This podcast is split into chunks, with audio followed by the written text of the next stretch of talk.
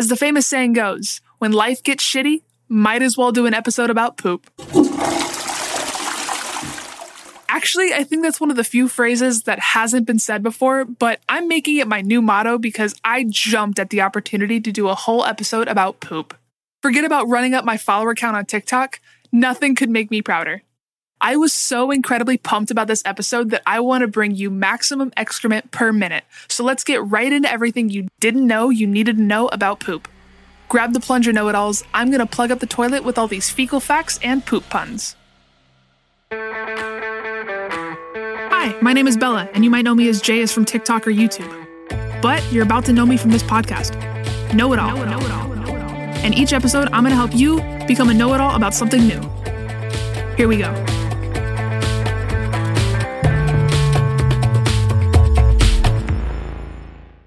Now, I know you're probably like, why poop, Jayus? Are you stuck in Freud's anal stage of psychosexual development? And those are both valid questions. Poop is gross, but also amazing. It's a necessary part of being a living being, and it actually holds within it a lot of valuable information. Archaeologists can use it for clues about humans' ancient past. It can even help with the coronavirus tracking, with public health leaders around the world planning to take samples from wastewater systems in hopes of measuring the pandemic spread. After seeing a very cool docu-series called Connected on Netflix, it made me realize that there's a lot of interesting stuff about poop that I hadn't really considered before. My name is Latif Nasser. I'm a science reporter. Oh, wow. And this is a show about the astonishing connections all around us. Connections between you, me, our world that'll make you see that world in a whole new way. Very important question. Does the Queen's poop come through here? It has a flag on it, so we salute as she comes. okay. I mean, of course, Queen Elizabeth poops. As we learn from the classic kids book, everyone poops. But I never thought about a sewer system where royal poo got mixed in with the rest like a commoner. There's so much to learn about our excrement. We shouldn't just write it off because it's stinky and gross. So let's dig into this mind blowing shit. Professor of Medicine Kim Barrett told Live Science that, on average, adult humans move their bowels once per day and produce approximately 14 to 17 ounces of feces every day, which is about equivalent to a two to three week old kitten. So this begs the question how much poop do we produce over the course of a lifetime? Live Science estimates that using the average daily amount of 14 ounces, the total poop production in a week's time would be about 6 pounds. In a year, a single person would yield about 320 pounds of poop. That's a little more than an adult panda weighs. I'm not a big fat panda. I'm the big fat panda.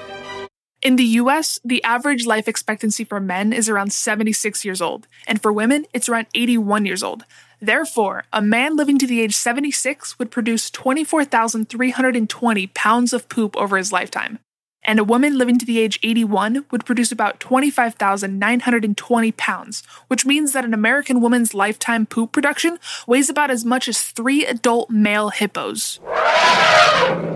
Wow, that's a lot of doo doo. So, what's all this poop made out of? It's not just undigested food. According to Science Alert, adult fecal matter is about 75% water and 25% solid. A single gram of a healthy human stool contains around 100 billion bacteria, 100 million viruses, and archaea, which is a type of single celled organism that were once classified as bacteria, 10 million colonocytes, aka the cells that protect the colon, as well as a million yeasts and other single celled fungi. Which brings me to a disturbingly common Google search result. Can you eat your poop? Yummy. Um, not exactly, but according to the Illinois Poison Center, eating poo is classified as minimally toxic. Healthline notes that bacteria commonly present in poop include E. coli and Salmonella, which are infamous for causing some pretty serious cases of food poisoning. They can be responsible for symptoms such as nausea, diarrhea, vomiting, and fever. And that's not all, folks. Parasites and viruses such as hepatitis A and hepatitis E are also transmitted via poop. So, just say no to eating poop. No, thank you. The length of time it takes to make poop from mouth to anus, otherwise known as the food transit time, varies a bit from person to person. SteadyHealth.com says the ideal transit time is between 12 hours and 18 hours, or up to 24 hours.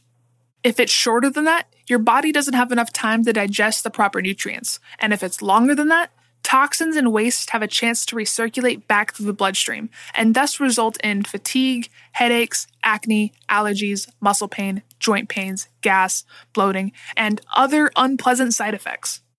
Emergency physician Robert Glatter told Men's Health he becomes concerned when patients are constipated for more than a week, especially if they are unable to pass gas, experience stomach pain, and have a swollen belly. And I think, I think you want to poop, Daisy. I think it's been days. So, what does normal poop look like anyway? Well, according to Healthline, the poop emoji got the brown coloring right. It comes from bilirubin, a pigment compound formed from the breakdown of red blood cells in the body. Varying shades of brown are all accepted, and the Mayo Clinic states that even a hint of green is considered healthy. But if your poop is veering towards other ends of the rainbow, it's time to take note. Shape wise, you're going for that classic log like look, though there's some variation. Healthy stools should be a couple inches in length, comfortable, and easy to pass. Anywhere between a firm and soft consistency is pretty much normal. If it leans one way or another, that could be a sign of digestion or fiber issues. Bottom line, if your bowel movements don't fit within these parameters, your poop is trying to tell you something, and it's your job to listen. I've been trying to tell you. If you're still wondering if your poos are healthy or not, a really good reference is the Bristol Stool Scale. The Bristol Stool Scale is a clinical assessment tool that classifies stool into seven main types. Type 1 and 2 indicate constipation. Types 3 and 4 are ideal, easy to pass bowel movements. And types 5 through 7 may suggest diarrhea and urgency. I gotta go! I gotta go! But there's still hope if your gut microbiome is less than desirable and making you sick. I mean, really, really sick. But it's true. Your poop can have a tremendous impact on your health. But luckily, there's the good old fashioned fecal transplant. Of course, the transplant. That's right. A fecal transplant is a procedure that takes the stool from a healthy person and puts it into the colon of someone who's ill. And though transplanting feces seems like a newfangled idea, it's really old fashioned. A similar procedure was described by an ancient Chinese researcher all the way back in the 4th century. Doctors today have begun to test fecal transplant on people who have ulcerative colitis, multiple sclerosis, diabetes, depression, obesity, food allergies, and more. Something stinks in here. Elaine, you're definitely onto something. Poop never smells good exactly, but I think we've all had that moment of, what the hell was that after going number two?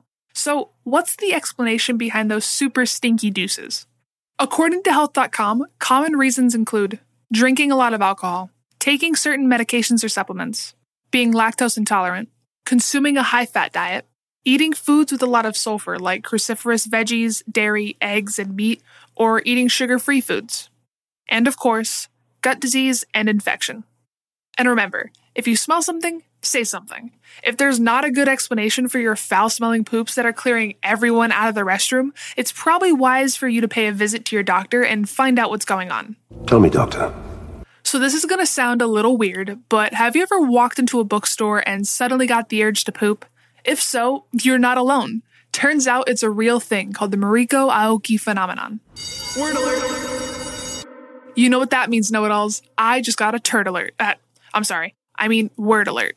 The Mariko Aoki phenomenon, also referred to as the book bowel tendency, is the Japanese expression for the sudden urge to defecate upon entering a bookstore. Wrong place, wrong time. It's been studied in Japan, and according to the AV Club, it's between two and four times more prevalent in women than men and uncommon in sporty males, which is apparently a term researchers use.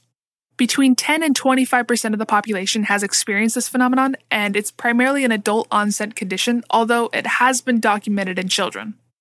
So listen, I don't know how to quit when it comes to poop content. We're running out of time, but I still have loads of interesting facts. So welcome to the first ever Know It All lightning round.